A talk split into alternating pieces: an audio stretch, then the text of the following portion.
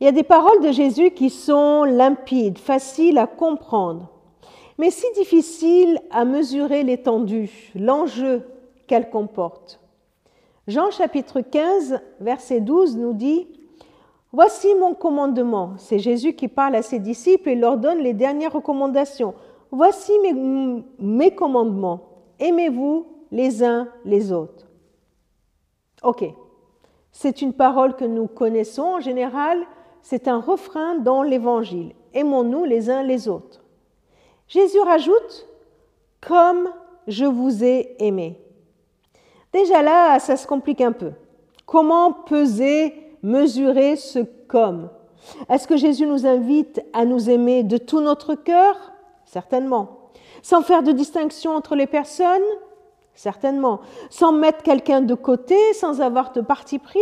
Oui, certainement en écoutant, en aidant, en donnant de notre temps, de notre argent, de nos conseils? Certainement. Ouais, mais le problème, c'est que Jésus continue. Il ne s'arrête pas là. Il ne dit pas uniquement aimez-vous les uns les autres comme je vous ai aimé, mais il continue au cas où on se demande quoi ajouter encore à cette liste de, du comme, comme je vous ai aimé.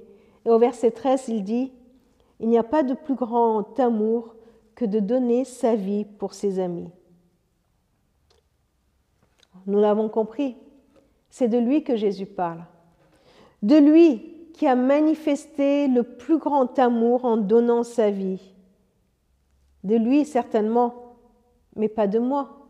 Moi, je ne peux pas donner ma vie pour les autres.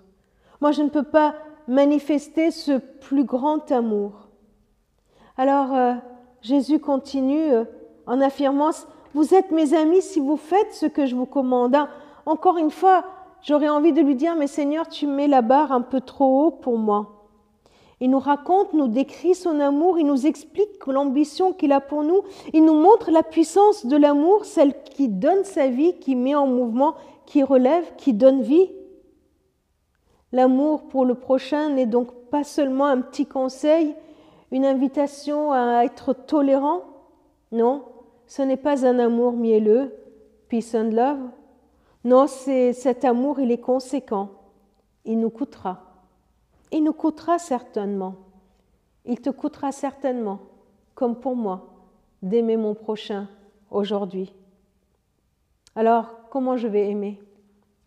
Seigneur, viens transformer dans ma vie ce qui doit l'être pour que je puisse recevoir ton amour et aimer à mon tour comme toi tu m'aimes. Amen.